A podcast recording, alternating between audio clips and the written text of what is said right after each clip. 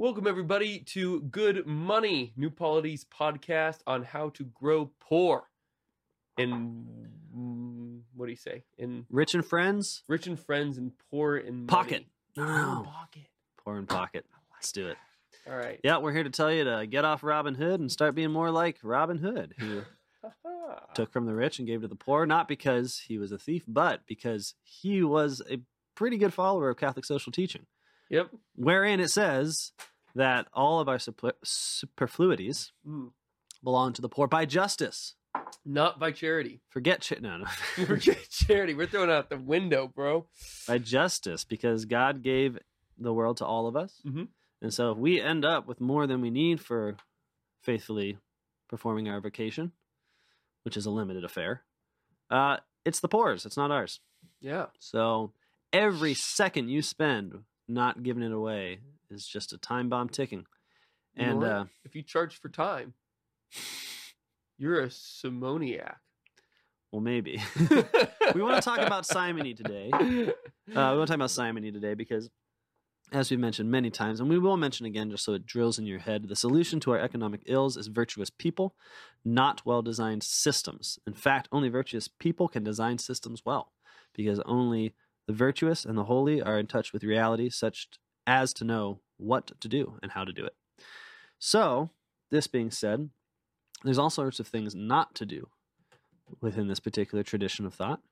One of them is trying to sell the grace of God. Who would do that? Yeah, Simon on. would. Stop doing that, bro. Come on. If your name is Simon, we apologize. You are the object of our critique today. Don't be like Simon. Change your name to Peter. Yeah, that's right. It's been done before. It worked well for the last guy. We're going to read Acts 8:20 just to give us some biblical grounding because if you ain't biblically grounded, you just biblically floundering. Ooh, Kanye over here. I'm sitting. You know, I was trying to think of one. I was, I was trying to think of one for our tithing episode, and all I could come up with is if you ain't tithing, you're writhing. Yeah. But that seemed a little Dante-esque, like Oh, yeah. Writhing in hell or some kinda- yeah, yeah. yeah. Because seems- there's like peace in a community that you're a part of, but there's only anxiety to the point of right of writhing. yeah. That was that was me writhing. Was Yeah, for everyone on the podcast. Does this thing work, by the way? that later. Yeah. I don't know. I mean, it's very, it's very ancient. Yeah, I feel like it doesn't work. That's too bad. You know, it does work. The Word of God. We're going to read it right now. Acts 8, verse 20. Well, we can back up a little bit. Uh, basically, Simon is a magician. He is practicing his magic in the city, Samaria, and well, nation Samaria, and the Christians come along. Um, And are totally showing up his rabbit out of that hat trick. yeah, exactly. They're preaching the good news. They're baptizing, and Simon himself, he's sort of a tragic figure. Honestly, he, he believes he sees the power Mm-hmm. of the Holy Spirit, but because he has not converted, he has not been listening to New Polity. He thinks that Mm. he thinks that he can buy this power, and that's exactly what he asks from uh, the disciples, uh, the apostles. Sorry, Peter and John. Um, it says, when the apostles at Jerusalem heard that Samaria had received the word of God, they were ready. They sent to them Peter and John, who came down and prayed for them that they might receive the Holy Spirit. For the Holy, for the Spirit had not yet fallen on any of them, but they had only been baptized in the name of the Lord Jesus. Sacrament of confirmation, important here. Then they laid their hands on them, and they received the Holy Spirit. Now, when Simon saw that the Spirit was given through the laying on of the apostles' hands, he offered them money, saying, "Give me also this power, that anyone on whom I lay my hands may receive the Holy Spirit." But Peter, this is awesome. So the previously Simon says to the now Simon, Your silver perish with you, because you thought you could obtain the gift of God with money. You have neither part nor lot in this matter, for your heart is not right before God. Repent therefore of this wickedness of yours, and pray to the Lord, that if possible the intent of your heart may be forgiven you. For I see that you are in the gall of bitterness and in the bond of iniquity. And this freaks Simon out, and he says, Yeah. Pray for me to the Lord that nothing of what you have said may come upon me. There's a lot of apocryphal literature of Simon and Peter having like aerial battles later on. Uh, oh, really? Like they yeah. onto their clouds and it's like, like, literally, Simon is like flying to show like the power of magic, like sort of. things. Is there a Nintendo I 360? don't know. I think I'm you. just making things up. What is it? There's Why no- do you turn to video game metaphors when you know? You know you won't. I don't. I, no I think it's the X. that It's the. Xbox 360. I know this. Oh, that's what it is. anyway, so you know Simon's flying by, and Peter basically like snipes him out of the air, and he falls, and he it's like bones get crushed. This is within the Gnostic, the Gnostic sort of So then literature. why would they care about bones being crushed? That's a good point. Mm, The flesh is of no avail. it is so contradictory. Never trust a Gnostic. So Simon tries to buy the power of the Holy Spirit, and from this we derive the term simony, um, which, if we could state most broadly, it's trying to put a price on spiritual things. Mm-hmm. So it's the erroneous presumption that one can buy and sell what is spiritual for prices that are temporal, and it's just wrong. It's wrong by it's like a it's unnatural. Why fact. is it unnatural? Well, I mean, What the does purchasing signify? ownership? Yep. Nice. Cool. Yeah, and so the thing about these supernatural things, such as the presence of the Holy Spirit in the conscience of the believer, Mhm. um, is these are gifts. Yeah. These are freely bestowed, Mhm. um, and they cannot be culled and they cannot be kept. Um, all we can say of our own priests is that they dispense the free gifts of God. Uh, and this is part of the, the beauty of the Catholic Church. I mean, sometimes maybe you've heard of this, that maybe not. Uh, the Catholic Church can can say where the Spirit is, but it cannot say Where it is not. where the Spirit is not. Mhm. So it's this it's this phenomenal uh, point is that when that God created the church, the society of the redeemed, He gave them ex- explicit institutional means for the dispensation of His love, Mhm. His grace into the world. If you Mhm. touch people in this way, they will be healed. If you bless water in this way, it will be efficacious against the infestation of demons, etc., etc. All wonderful, all contingent on on what human history had to offer the Lord. Mhm. We came with our human history. We said, we think this about water. We do this with laying on of hands. We think this about kings. We think this about sacrifice. And God says, I will take all of this and in my mercy, through the redemption of Jesus Christ, make it all efficacious. It's all now actually the work of, it can be the work of Christ, of the body of Christ on earth through the ministration of the priests. Okay, broad theology there. The point is, what is the point? Ah, yes. uh, the the point is that there is a um, a way that Christ is present in the earth, on the earth, right? And it's through His people, especially through the priests Mhm. and the religious, but not as owners of those mysteries, but as dispensers of those mysteries. right. So they are just passing it on, paying it forward. Uh, and so that's why we say we don't know where the Spirit is not, because we do know that the laying on of hands by one who was ultimately had Christ's hands laid on him Mhm. is efficacious unto holy orders, for instance.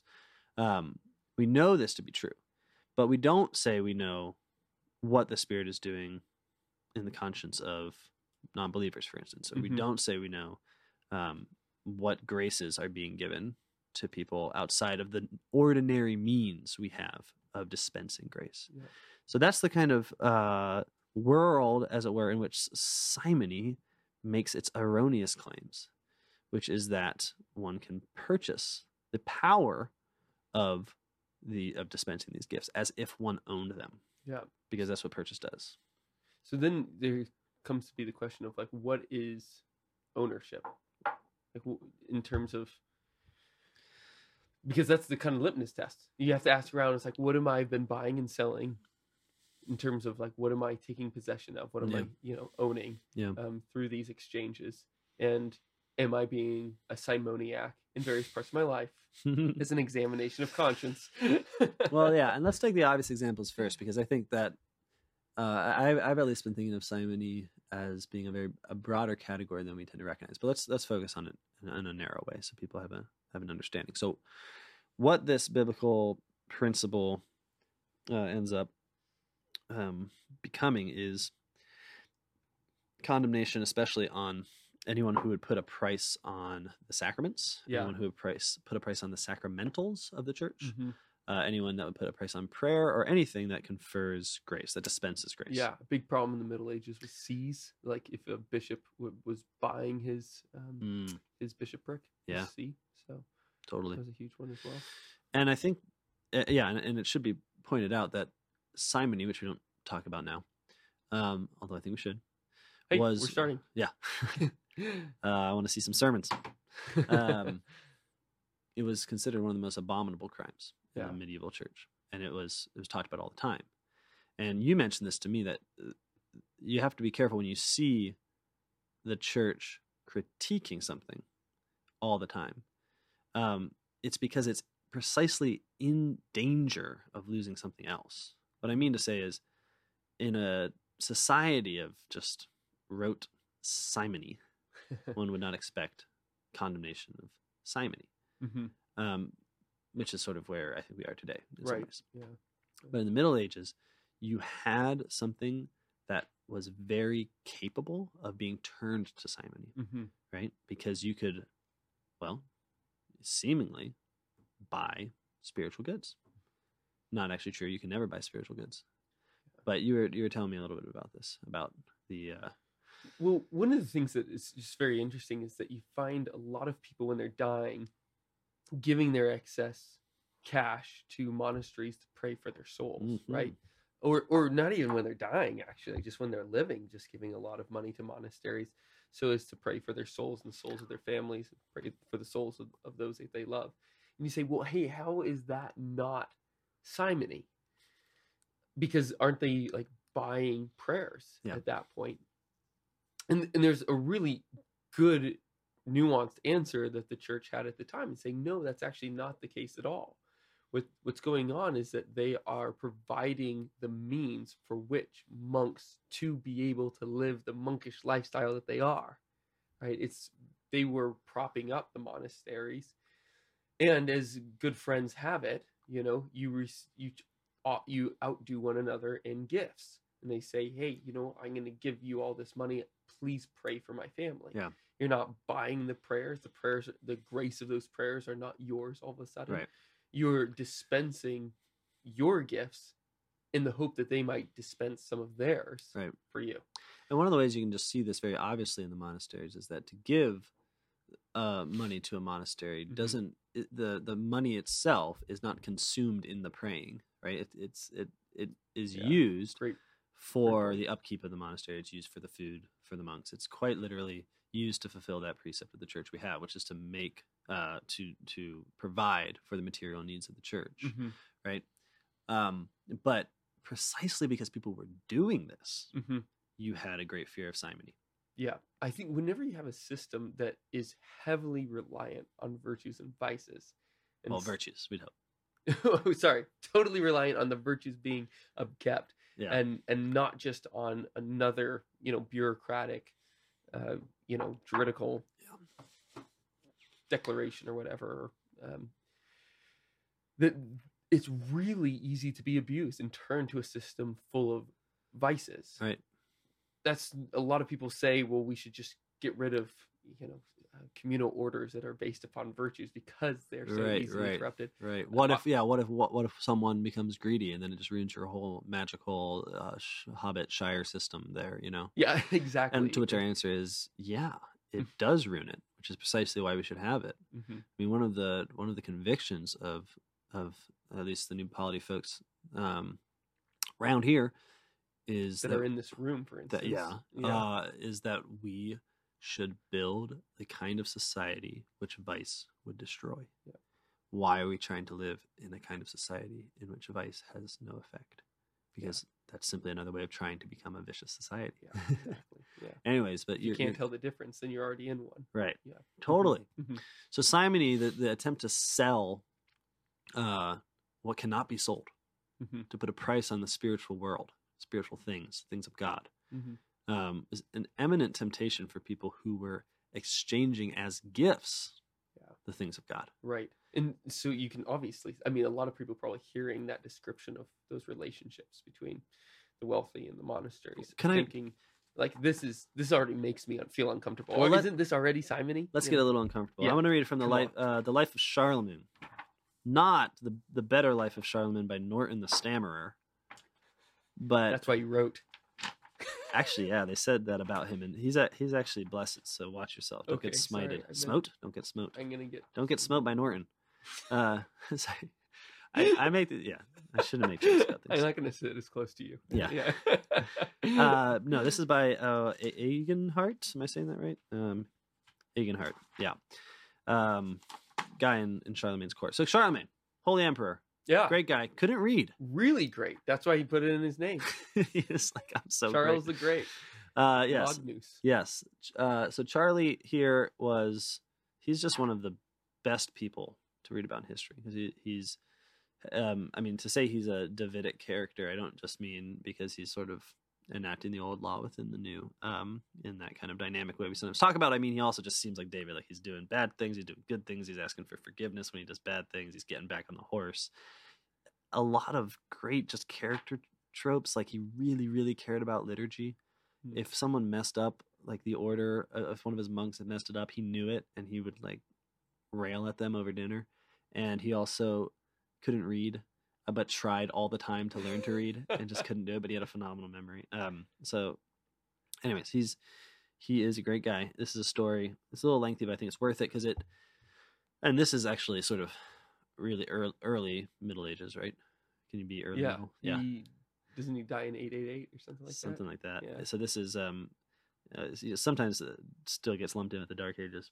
Um, and I want to read uh, part of his life in which this kind of presumption of prayer and Mhm. money is made in a way that I think we would we would simply not have today. Cool. Okay. I'm gonna sit back, relax, and listen. Enjoy the ride, boys. Charles used to pick out all the best writers and readers from among the poor boys that Egenhard has spoken of, and transferred them to his chapel. For that was the name that the kings of the kings of the Frank gave king of the Franks gave to their private oratory. Blah blah blah. Now one day it was announced to this most wary King Charles that a certain bishop was dead, and when the king asked whether the dead bishop had made any bequests for the good of his soul, the messenger replied, Sire, he has bequeathed no more than two pounds of silver. Thereupon, one of Charlie's chaplains, nice. one of his chaplains, sighing, and no longer able to keep the thoughts of his mind within his breast, spake in the hearing of the king these words That is a small provision for a long, a never ending journey. Then Charles, the mildest of men, deliberated a space, and said to the young man, Do you think then, if you were to get the bishopric, is that how you say that? Mm, I think so. If you were to become bishop, you would care to make more provision for that same long journey? These cautious words fell upon the chaplain as ripe grapes into the mouth of one who stands Mm. agape for them. And he threw himself at the feet of Charles and said, Sire, the matter rests upon the will of God and your own power. Um, okay, it goes on.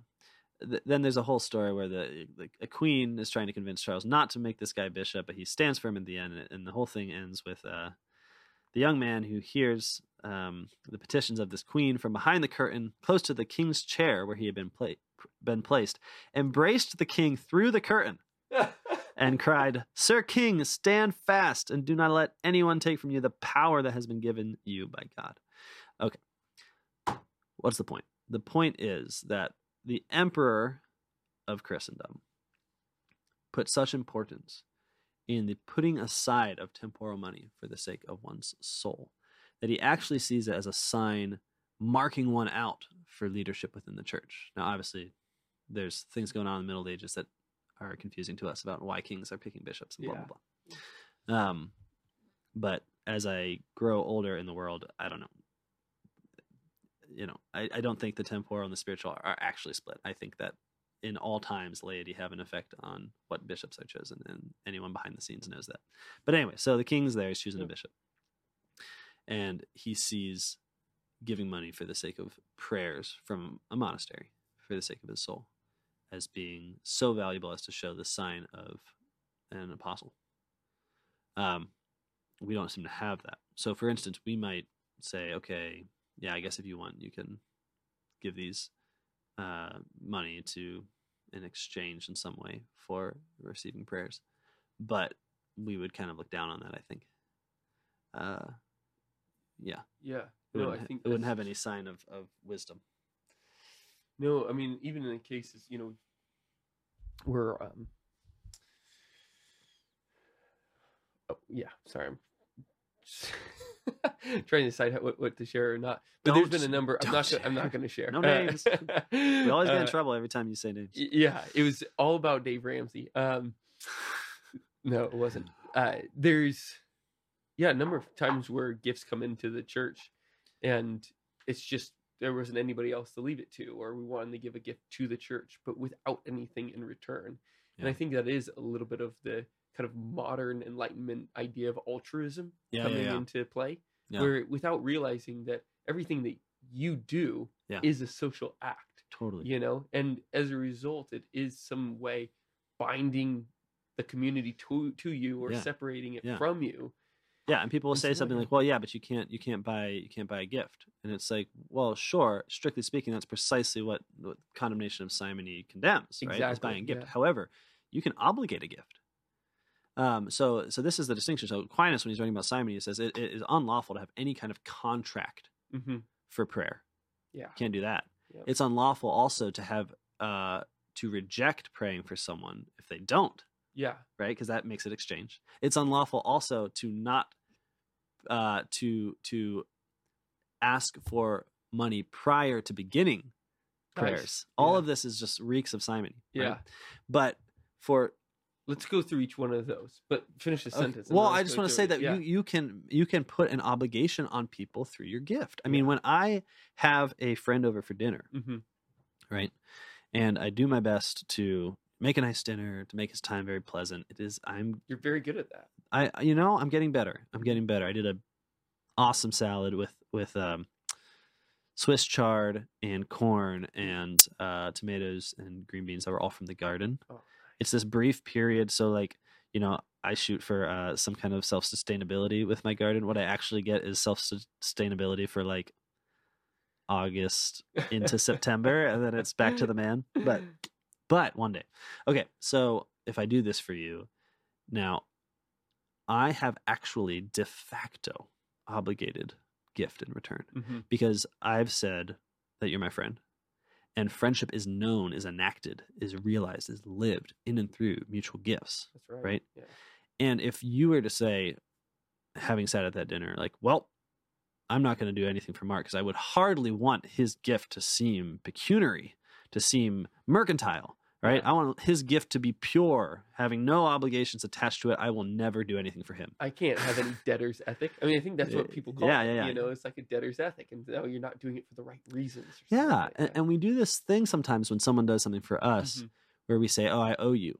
Okay. And, and the problem is that it's an ambiguous term that could mean something really good or something really bad. On the one hand, if you're saying I owe you and you actually mean it as an exchange, like I I am in a, an exchangeable debt to you, Mhm. Right? Such that I could even sell that debt to someone else. I could be like, hey, Jacob made me dinner.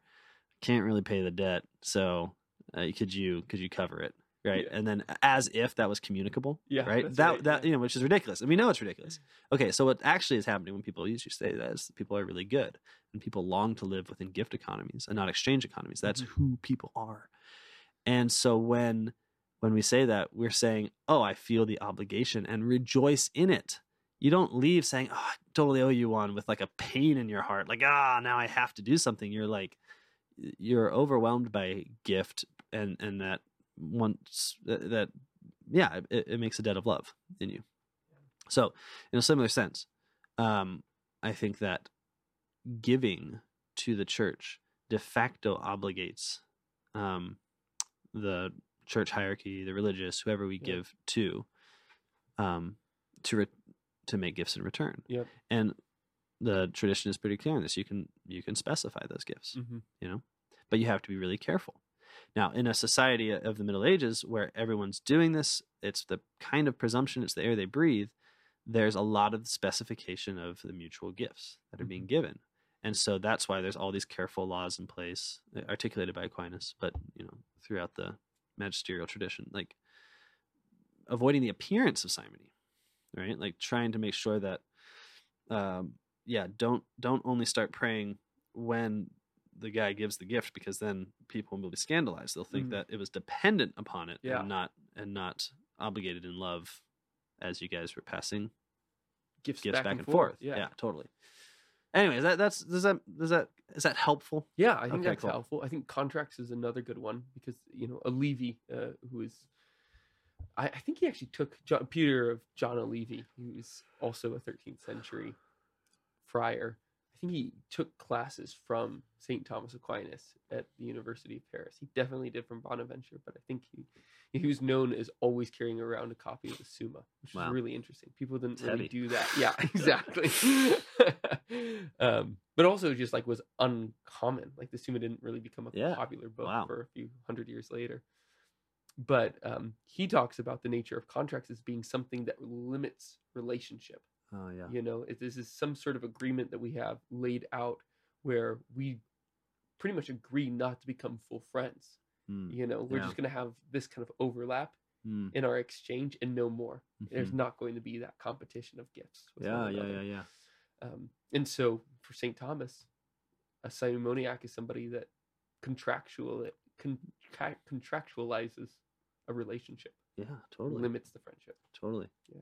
Totally. That's another side of it. And it strikes me now that we're all, you know, we, we have this silly narrative about uh, the Reformation that basically the Middle Ages were just a bunch of people selling feathers that were supposed to save you. And then the Reformation came along and said, stop selling feathers, as if that's not what the church was doing. Like, yeah. Um, and part of the reason that this narrative feels so good to modern people is, I, and I think, I'm just to lay my cards on the table here, that we don't believe Christianity is true. yeah. Totally. And so what we're doing is we're saying these words that fit within the narrative, like, oh, you can't buy grace, you can't buy salvation. Mhm. Um, so you know, why why would I buy prayers when I could, you know, use my money to do some good here, etc. It's like where there's actual belief in the efficacious power of prayer, then it is insane not to use your money, right, to give gifts inspiring uh, the obligation of prayer from monasteries. It'd be insane. It's like people ask, like, why why would you use your money for prayers? It's like, what else are you going to use it for? like, uh, you know what I mean? Like, what could you say that would be would measure uh, up to prayer? And so, when you have a society that doesn't actually believe that prayer does anything or works, Mhm. it's just sort of this gloss on a basic material life uh, devoid of God Mhm. then you get these kind this kind of Christianity that is morally affronted by the use of any temporal things for spiritual goods, right? So why devote your like this is it's for the exact same reason why we can't really understand why someone would become a nun today. Mm, mhm. It's like we, we we make up these uh so Maria Brandel, I have to give her credit for this because she's working on a really good article, but she she writes about this. Like we make up these reasons for nuns to exist. Uh so we're like, oh yeah, you're a nun, so you're like serving the poor. So you're basically like a Right. social worker hired by the church. You just have some weird things where like you can't have a husband. Yeah. Right? Uh, so we like Makes you create more productive, more yeah, efficient. yeah, yeah, Yeah, yeah, yeah. Or, or like you have some kind of like uh, self-interested desire to do service ministry in foreign lands, and so this is how you how you get that desire fulfilled or whatever. Yeah. Easy Uh, visas. So, uh, but why can't we understand? Why do we have to make up things that aren't true about nuns, which is that they are solely devoted to God, married to God? Like they reject the world and just live for God. They are useless Mm. to the world. They're they, they do not exist to even pray. This is what Maria says. They don't even exist to pray for the world, as if you could functionalize them in that way, nice. right? Like they do, Yeah. but that's not what they're for. Yeah. That's not who they are Mhm. and, and we can't understand them. We think, and so we have to create these functional, uh, sort of reasons for their existence. But that just again, it's the same thing. We don't actually believe that Christianity is true. If you believed it's true, then you would say everyone who can possibly do it should be a nun, because the whole point of existence is the contemplation of God, Mm. and these are people who are doing it. right and in the same way if if the whole point of life really is to get to heaven and prayers really do socially and efficaciously get us to heaven Yeah. then we would spend our money to make more prayer happen. Yep. We would do it. We don't believe it. We don't believe in God. We don't believe in prayer. We don't believe in heaven. That's all just like uh, a social identity at this point, I think. Yeah. No, I think that's right. And It's- so it's- now we're anti-Simoniac because we we can afford to, you know, Mm. because it doesn't cost us anything. Whereas within the Middle Ages, it was like, okay, given that we are going to do everything in our temporal power Yeah. to make prayer happen, given that we are going to devote our sons and daughters to monasteries, right? Yep. Um, then, uh, then we need to be really scared of simony. That's a great point. You know, uh, looking at all these pagan societies that go before Mm. and come before Christ, it's really interesting to. You know, I've read a, you know, a lot of these things in my studies of money, because money is just a part of their entire temple system, right? Yeah, I mean, right. like, temples were the ones that they were this this central authority that minted coins, that distributed them, that called for the taxes. Like it is a monetary system, and the religious component of it was kind of the authority that gave credence to the temporal powers that they were wielding. Fiat, baby. Yeah, literally fiat. And you find guys like um, you know, Clement of of Rome, you know, the was the fourth pope over? I'm sorry. Is he over there? Yeah, yeah, yeah. Apostolic. He's right there. What's up, you- you Clem? See him? Yeah, we're saving the seat for you. You're very holy. um, he says things like, uh, "God does not award gifts for us right away, so that people do not think that we are in exchange relationship Oh my with Him." gosh, you he really says that. yeah, yeah, and actually using the exact same words that Plato does to describe the system. He's saying he's always undoing Plato in, in certain ways. Anyways, So, so, so I don't know. I think you should Yeah. slow down. So Okay. you're saying that Plato has a notion of exchange between man and God. yeah, that's what he, Okay, he uh, actually calls sacrifice business with the gods. Gotcha. you know, at one point. So, um, in that, um, the, um, like uh, the word of that he uses for like the business transactions is the very words that Saint Clement uses to say that's actually wrong. Yeah.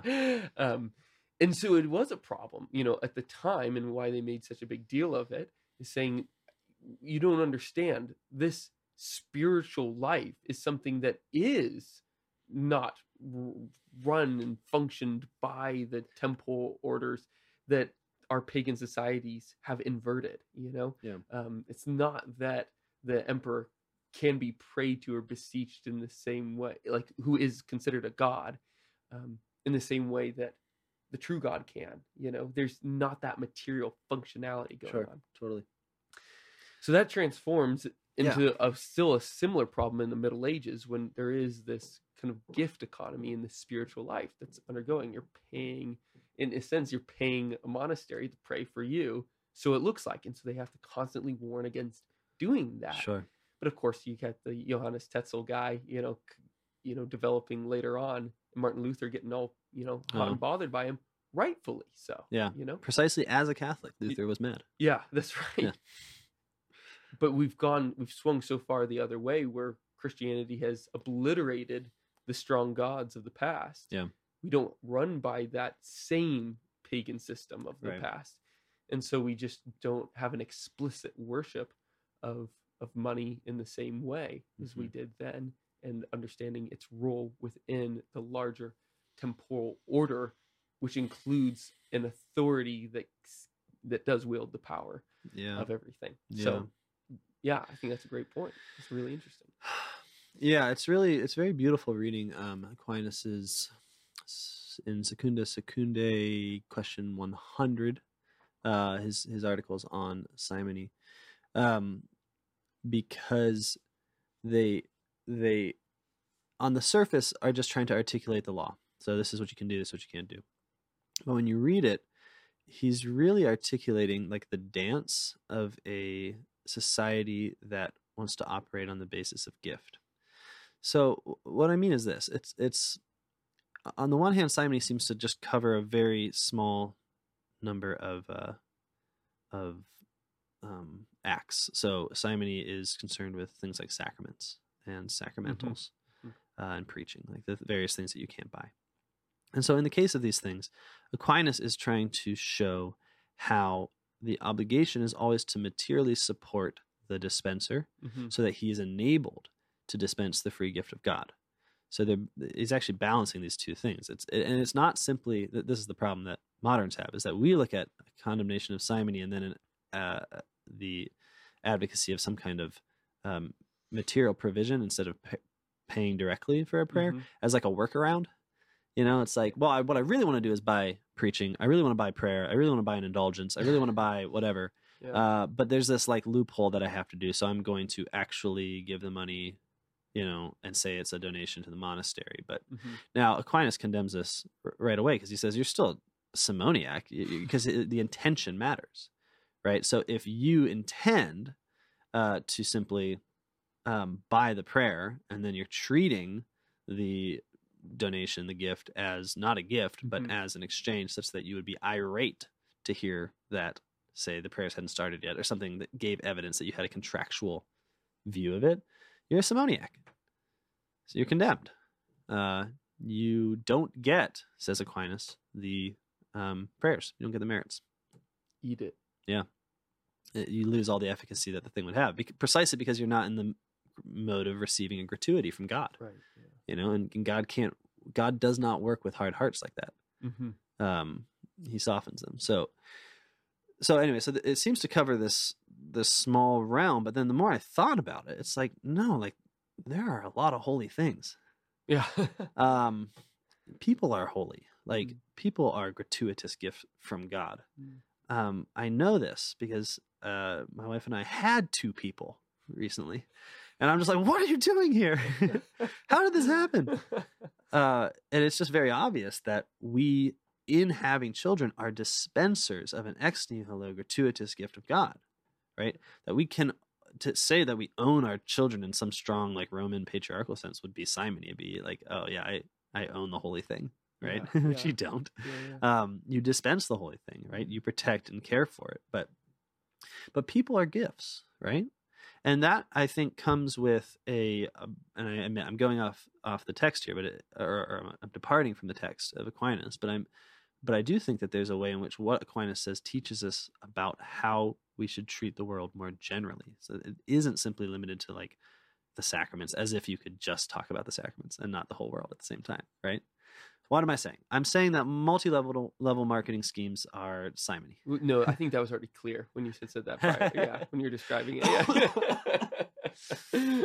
because they contractualize friendships. They, they yeah, prey yeah, yeah, yeah, and and and again, you want to describe how that works? yeah. So it's something that it's not okay. It's not it's not innate to the multi-level marketing scheme as such, but it's uh, pretty much uh, common to it. Mm-hmm. Um, where this is what women go through, Jacob. women go through the worst. Figured them out. Yeah, yeah. Well, I realized why women are um, frustrated in, in the modern age. I thought it was because of like income inequality. I was looking at I was looking at some of those things.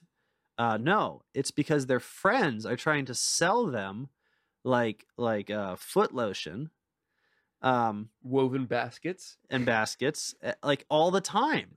They, women as a as a species are just like those creatures inundated with these messages on their various social media accounts that say things like, "Hey, I haven't seen you in like 3 years. You remember college? College was so awesome. Anyways, my life was changed by my new hair care routine, and you can be a part of that for just $65 a month. I love you." Simony. Okay, rote and horrid simony. Maybe it's material simony. I mean, they don't know what's holy when they do this, they, and I'm sure they have their own justifications. But the reason I think this is more than just like a annoyance, uh, it, it approaches blasphemy, uh, irreligion, which is what simony for Aquinas is a sin of, Mm. is that there is something holy about every friendship, and and more to the point, there's something gratuitous, right? Like it is um, something that cannot be bought or sold. Right. Mm.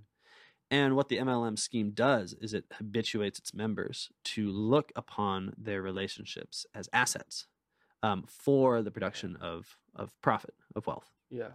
um, because it understands well, whatever, because it's a Ponzi scheme. But the and so the way they work is that you end up looking and, and of course social media then adds to this universal uh, simony machine by making our friendships very extrinsic and taking away all of those qualities that would make them obviously uh, sacred like not sacred wrong word holy uh, important Mm. uh, full of gratuity ultimately from gratuity. Uh, it makes them extrinsic they're all there online we can kind of click through our, our 400 friends blah blah blah. And then we can utilize what the gifts that have been given and essentially call them in as debts So the memories that you have become a means for selling things. The Oh, nice. Yeah. times you had, the events that you shared together, the things you have in common, your common loves, they become um, means of selling stuff. And it, it really is horrid. I mean, I'm not. I realize I'm on a on a on a horse here. It's high. Hi, horse. But-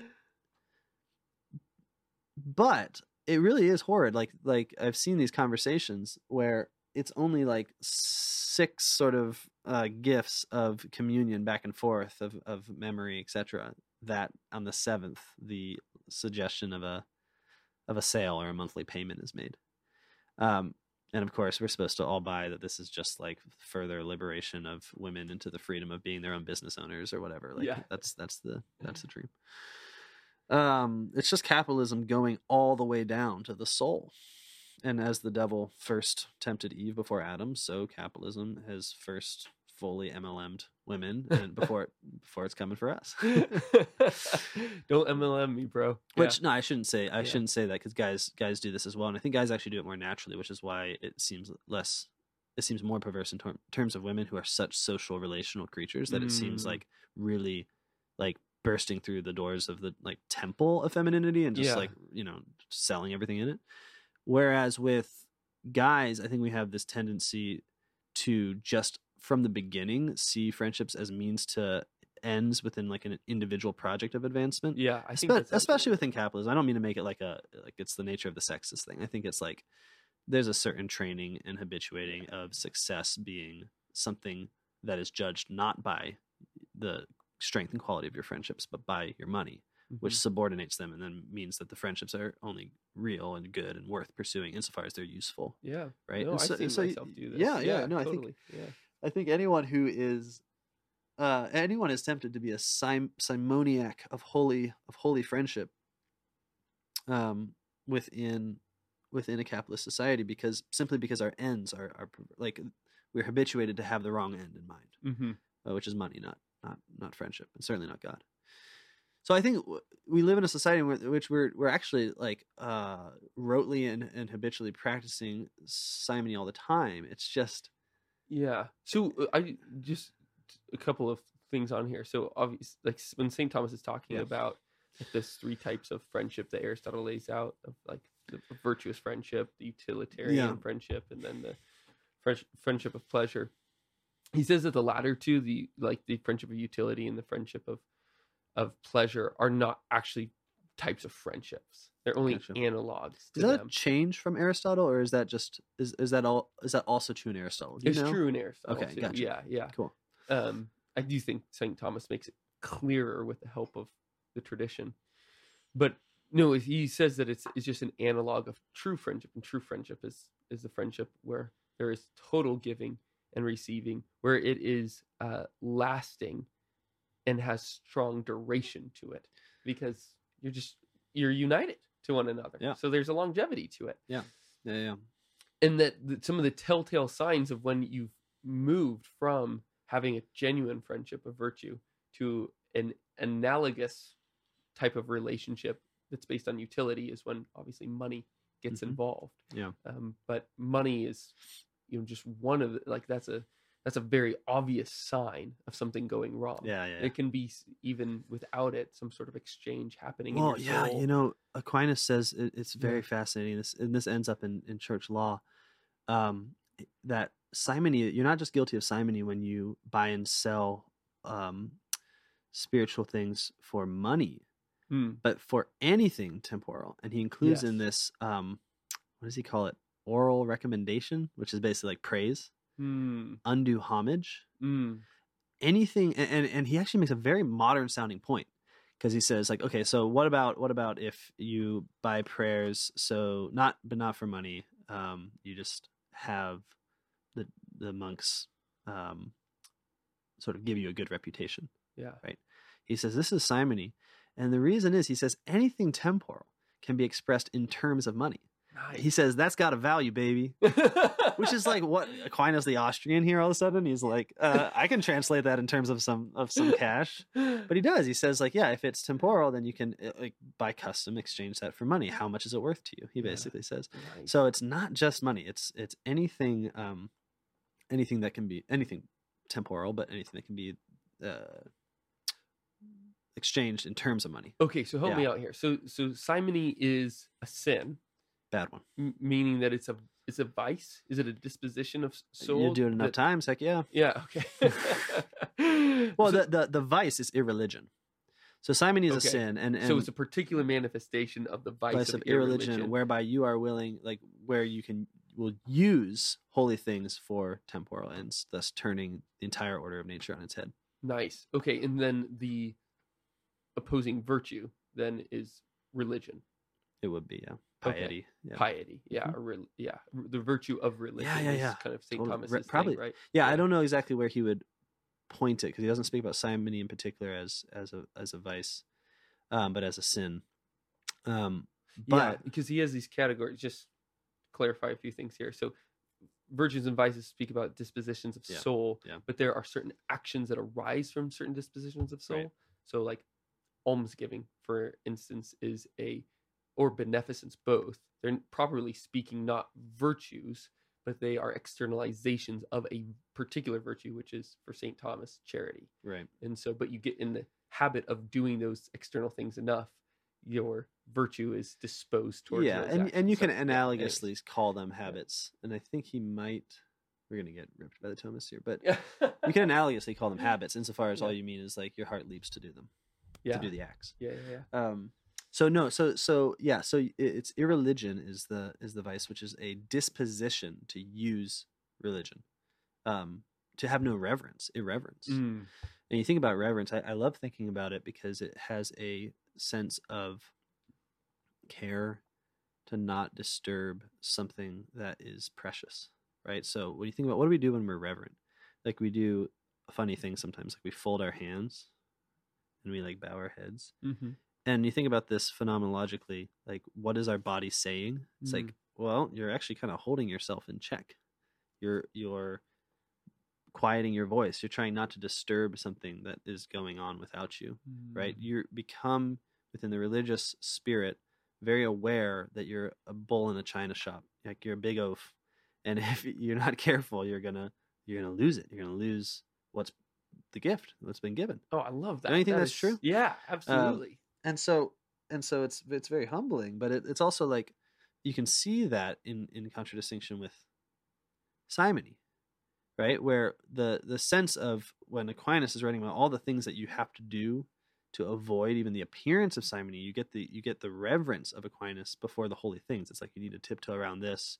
You need to make sure that this is not put in contract. You need to make sure that no one sees it as if you're expecting prayers here you know you need to even even he says um, if you ever accept money for burying someone you need to make it apparent to the whole community that the burial does that, that your accepting of that money does not preclude that when someone dies without money that you'll bury them because it is an obligation to bury the dead you see what i'm saying you can't buy what is you're ob- already obligated to do You know, that's like the one thing that's lasted into our modern age. I think. what's that No, I'm just kidding. no, Burying somebody's so freaking expensive. no that's insane Yeah. So so there's there's there's reverence, um, which simony is precisely the opposite. It's very brutish, like Mhm. take the thing and um, and just use it for other ends. It's violent Mm. to to holy things, um, and that's why I think we we live in a sort of broadly speaking simoniac world, hmm but we've kind of made a uh, purely historical category for this sin. It's really unfortunate when we do this. Same thing with usury. hmm It's like, well, it's this thing that happened then because people really condemned it then. It's essentially what we're saying. Not realizing that if we do it a whole bunch, one of the logical results of that is that no one condemns it. Mm. It's just another way of describing doing it a bunch is that no one's condemning it. Um, yeah, and so I think simony and usury both have been afflicted by that same fate. But I think lots of things are simony. Yeah.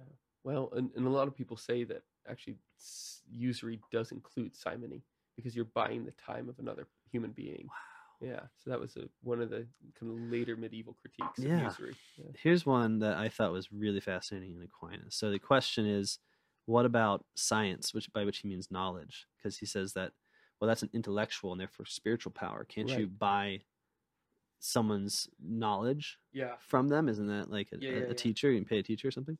And so the, the my expectation as a modern is like, oh, he's going to say something like, well, that doesn't concern religious things. So if it's secular stuff, you can buy it. Yeah, yeah. Uh, if it's religious stuff, no, no.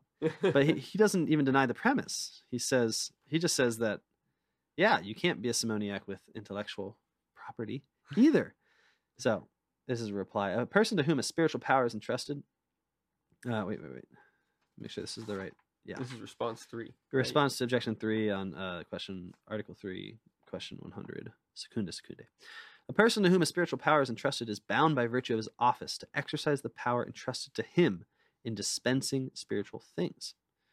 Moreover, he receives a statutory payment from the funds of the church as a means of livelihood. So he's talking specifically about clerics. Therefore, if he were to accept anything f- for the exercise of his spiritual power, this would imply not a hiring of his labor, which he's a, he is bound to give as a duty arising out of the office he's accepted, but a sale of the very use of a spiritual grace. For this reason, it is unlawful for him to receive anything for any dispensing whatever, or for allowing someone else to take his duty, or for correcting his subjects, or for omitting to correct them. All right, so basically that's that's simony. Um, on the other hand, it is lawful for him to receive the English is procurations when he visits his subject not as a means, not as a price for correcting them, but as a means of livelihood. So again, he can receive in order to continue in being the dispenser that he is. Mm. He that is possessed of science knowledge, without having taken upon himself the obligation of using it for the benefit of others. Okay. So if he simply has, say, some expert knowledge Yeah. something, can lawfully receive a price for his learning or advice. Since, this is important, this is not a sale of truth or of science, but a hiring of labor. Nice. So I want to pause here because Aquinas is not saying, well, there's a kind of knowledge that you can sell. He's saying, no, no, no, you can have knowledge and sell not the knowledge itself, that would be simony, Mm. but you can sell the labor that is involved in procuring it, getting it, and then in administering it, right? So a teacher can be paid, is is as I understand this, or an engineer maybe, or an architect, right? Like there is, um, but but but Aquinas is making a distinction here. The architect does not sell. It would be a sin if he were to sell the truth of architecture. I, you can't even imagine this happening. So it makes sense in spiritual terms. It's really hard to imagine, but it's but isn't that the point? Is that it, like simony is attempting to sell something that's impossible to sell? yeah, totally. So, and yeah. actually, so you're right. It makes Yeah. it clearer, Yeah. not more obscure. Yeah. Imagine, if you will, an architect trying to sell not his time and his labor, but the truth of architectural principles themselves, which Yeah. are obviously given to all because they're part of the creation. The phantasms in his mind. Totally. Can't do that. Can't sell that. That's God stuff. Bro, get off me. If, on the other hand, so this one who knows, uh, I say scientist, it just uh, it has obvious problems as a current translation. But if, on the other hand, he be so bound by virtue of his office, right, to to teach, to give his knowledge, this would amount to a sale of the truth, right? So if he didn't give it unless he was paid, this would amount to a sale of the truth, and consequently he would sin grievously. Uh, then he goes back to the more specific point. For instance, those who in certain churches are appointed to instruct the clerics of that church and other poor persons, and are uh, given a stipend for so doing, they are not allowed to receive anything in return, either for teaching or for celebrating any feasts. So he turns it back to a, an ecclesial, ecclesiastical matter. But I think right in the middle there, you, realize that simony doesn't have this like limitation necessarily to simply the the the sort of strict clerical matters of the church. right? Mm. That yeah, you can get you can get all simoniacal about truth itself. yeah, that's really helpful because you know, in in a day and age where everything is for sale, Yeah. then it is kind of the, matter of listening to St. Thomas and saying, what what are all these things that I have in my life, oh yeah, you know, put a price tag on, even if or even just an exchange rate on. Yeah. You know. Oh, I, and I think I think Yeah. the paywalls behind like good academic work Mm, is sometimes very guilty of simony in this regard yeah. because there's an amount that one could conceivably charge for the labor, hmm and maybe this will get us into what I think is a, is a very important clarification. There's an amount you could charge for the labor, but I don't think it's forty eight ninety nine for a freaking article, right? Yeah. It's like that is like uh, putting a definite price limitation on what's in the paper itself. And you see this all the time. Okay, what's the problem? Um, I'm not just going to go off on an intellectual property rant. I promise. but I think there's a lot of simony when people, um, when they simply unjustifiably claim that something is really for the sake of the labor or for the maintenance of the you know material Mhm, provisions mhm. without actually that being a justified claim. Uh, and this is really important because it's not just the case that you can just say like um, okay 50 bucks i want to buy some prayers. Whoa whoa whoa sir you may not buy these prayers. You must support the monastery uh, in their labors and then you take the 50 bucks and you say okay i support the monastery and their labors for the sake of prayers the point is the actual needs of the ministers of the dispensers of grace needs to be worked out Yeah. like there should that should involve some thought some difference if Hmm. all you're doing is saying for instance like a um a tetzel. yeah well what's the word a, uh, what are they called a, a demand uh, a required donation Oh gosh, yeah. Let's talk about that.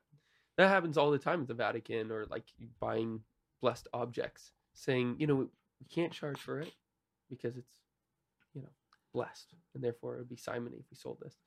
But we do require a donation of five thousand dollars. The number of times I've seen this is unbelievable. But that's all that a price is is a required donation. Given that we do live in a world in which we kind of have to listen to some arguments from season one of Good Money to uh, to hear out the entire argument. But all that prices are is required dona- donations. Everything that we give is in some way a giving and a receiving Yeah. within the the cosmic gift economy that God created and Yeah. set up. yeah You know? totally and it's like Yeah. it's like within the condemnation of simony it's very clear you need to pay for the material support so what what i want to know is i want to see their their numbers how did you come up with 5000 Yeah. so another maybe another way to make it clear to people is Mhm. like there's a thing that happens in the church now in america where churches close because we're a faithless wicked generation so we close our churches um, and then things go up for sale hmm but they don't go up for sale No, because no. you're not allowed to sell anything out of the church, anything that's been blessed. Okay, so they go up for donation. Okay, now this is where it gets weird because uh, presumably there is a actual um, evaluatable cost to procuring to dismantling the church to restoring maybe the object to transporting to da da da right? Mhm. there's like labor that could be paid for. Hmm but there is no evidence of this being actually what is taken into consideration when prices are determined. Mm right? it just seems like what we're really doing is a garage sale Yeah. and simply trying to get as much as we can for the various items within the church let's say Yeah. but then we have this like theoretical gloss on it that says well these are all donations Mm. it's like come on i know how this works when you forget to get a liquor permit for an event and Hypothetically. then hypothetically and then you still want to sell beer you put a sign that says five dollar suggested donation right but if you're there saying it's a suggested donation and someone comes up to you and says hi i see that you're doing beer for a five dollar suggested donation i would like it for free instead and you say no then it's not a donation do you know what i'm saying Absolutely. like there's a there's a we can just lie to ourselves i think and i think that i think we're very busy lying to ourselves about about what is and isn't simony Yeah, another side of that that kind of disturbs me a little bit. Now, now I'm thinking out loud. I might be wrong. So you can Oh, tell me boy. I'm wrong as I'm thinking out loud. freewheeling But um, a number of churches that have already closed and deinstalled their stained glass Hmm. are selling them indeed for the price of the cost of deinstallation. Okay, so all the labor, all the guys that had to come Yep. up, that's expensive. Yeah. That's like because it's it's very it's fragile. Yep. It needs proper caring Yep. and scientific knowledge for Yep. getting it safely out of its home and into a warehouse. Okay. But then they charge for something that's already been paid for. And that oh, seems interesting a little bit mischievous as well, precisely because the point of that stained glass was to help people worship God. hmm You, for whatever reason, close the church down. It's paid for. you've paid for the for the deinstallation. It's now sitting in a warehouse, not serving its end. Yeah. It was built and blessed for the particular end of helping people worship God. Even such that when the medievals, at least in France, Mm-hmm. when the sun would pass by and they would actually have the color of the stained glass on their bodies, they would cross themselves. They would consider it a blessing. Wow. Cool? Oh, I love that. It's true. We should do that. Um, maybe you already do. I don't know. Yeah. Yeah. um, but the idea of then withholding something that's already been paid for, um, from from it ha- serving its actual purpose seems devious at the very least. But There's what- something about it. But wouldn't that- you say? I'm, I'm just Yeah. getting pushed back because you yeah, are yeah. thinking on top, Yeah. on top of your head. Yeah, yeah, top of your head. I, am not. I'm not. I don't claim this. Well, you wouldn't, know? wouldn't they just say that? Well, it's a loss. Like we paid for it, yes, Mhm. but out of, out of, I don't know, funds that that we had that now we don't have because we paid for the.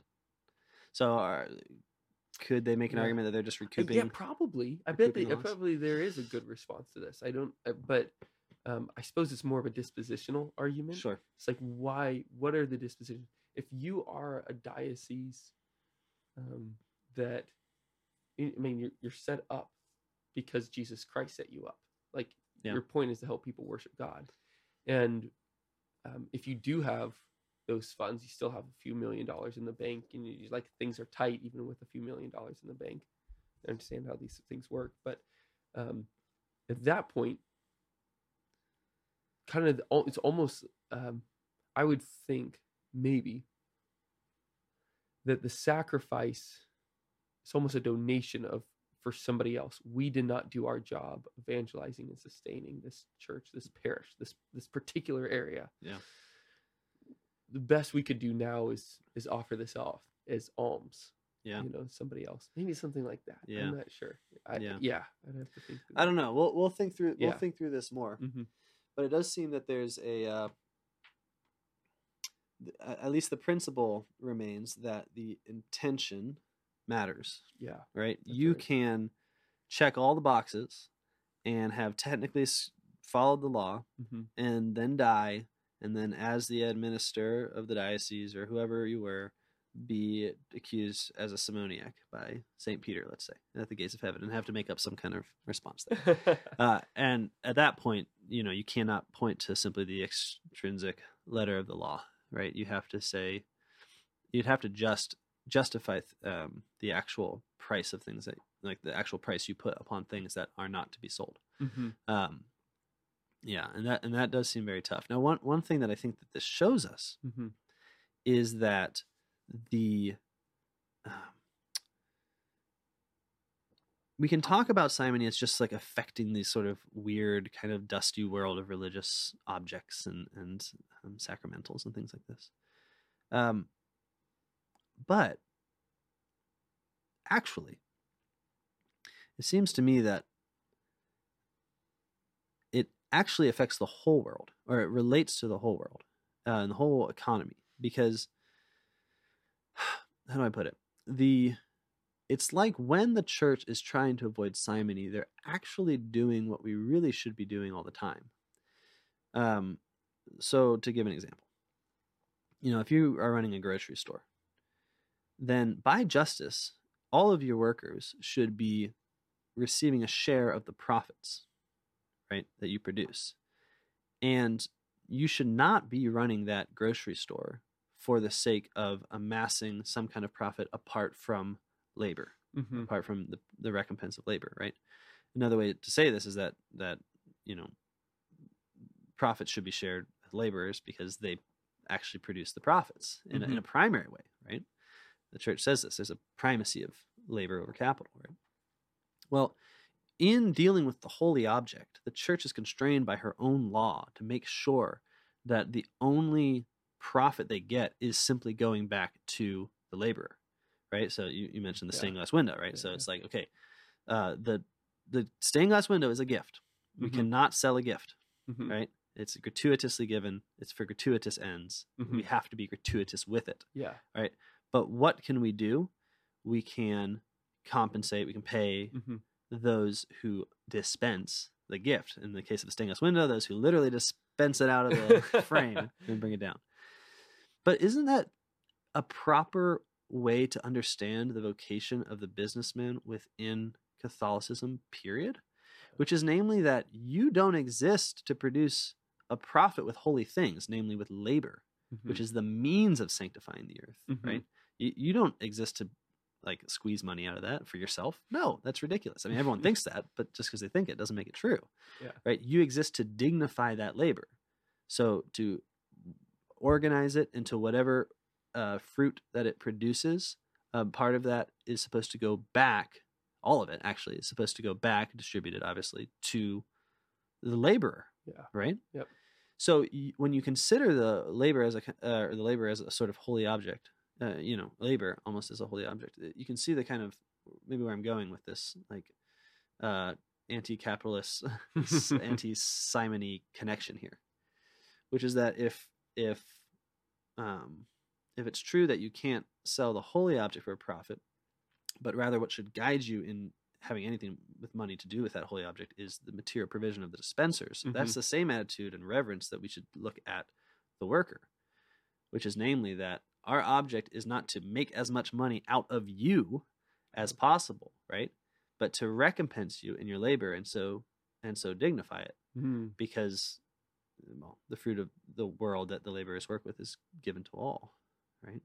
So it has a, it has a gift quality already built into it. Now I get that there's differences here, right? It's it's not the same thing um, because why? Because uh, we tend to be making things for consumption, for instance.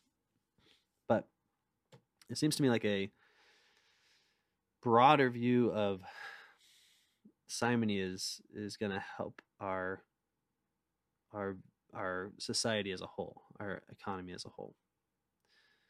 Maybe one other thing to put onto it.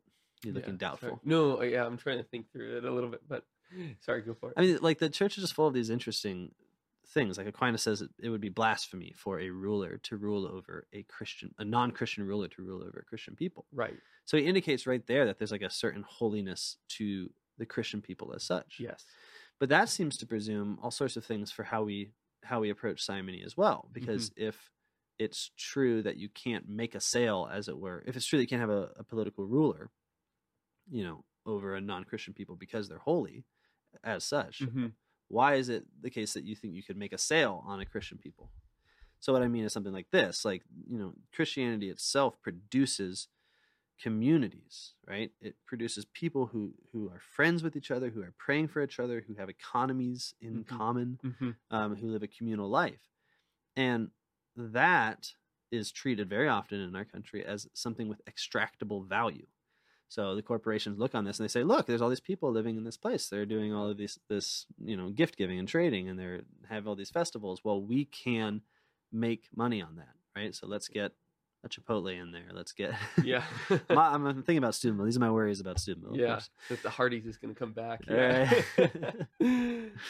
right. So you can, yeah, I think that's a good point, and that kind of falls into to the our critique of companies, which we- I guess we can talk about it at length at a different time. Yeah. But as soon as your ownership of a company is in the same form as your ownership of a chair or a table, right, you know, considering it an it, and it's refusing to recognize the reality of what the company is. Well, it's actually just people working together. right, So it is, in a sense, like some form of servitude where you're you're owning a people's labor, Yeah. um, instead of paying for it. You're Right. owning it. right, you right, know? right, I right. mean, when Saint Thomas says that the the labor should be compensated as wages, or you know, Saint Paul says you don't work, you don't eat. That's the thing is that that's a very different idea because it's a constant, you know, remuneration for the work that one's done. Yep. Whereas the owning of it, it is kind of like the king ruling over a Christian people. It's Yep. it's a controlling over um, a life. Yeah. Actually. Yeah, no, absolutely. Yeah. So I think there's a lot of That's things that are Okay. simony from M- MLMs to uh, to corporations uh, uh, sucking the excess wealth out of Christian community. Um, So this one's more we're inviting everybody to kind of like think alongside us of like what are we doing in our own lives that is is pushing out the relation, the proper like gift. Yeah. You know, real friendship. What's pushing that off? And Yeah. And um, isn't it marvelous that the sailing it. church has this world in which only gifts are allowed? It's so cool. I mean, like we talk about this all the time. Like, how do we get to a gift economy? It's like, well, the church by law is a gift economy. I mean, like you can only give these things, which doesn't. It's really fascinating because then it doesn't negate money. It just subordinates it, and then money Mm-hmm. can only be used to, uh, what, what's the word? You buoy up. You always use this I word. like that one. Yeah. the yeah. gift givers, right? But it can never buy the gifts because gifts have to remain gratuitous because they're gifts, Mhm. right? So the church in isn't just providing this like weird inner world where you know you got to make a donation to get the relic instead of just buying a relic.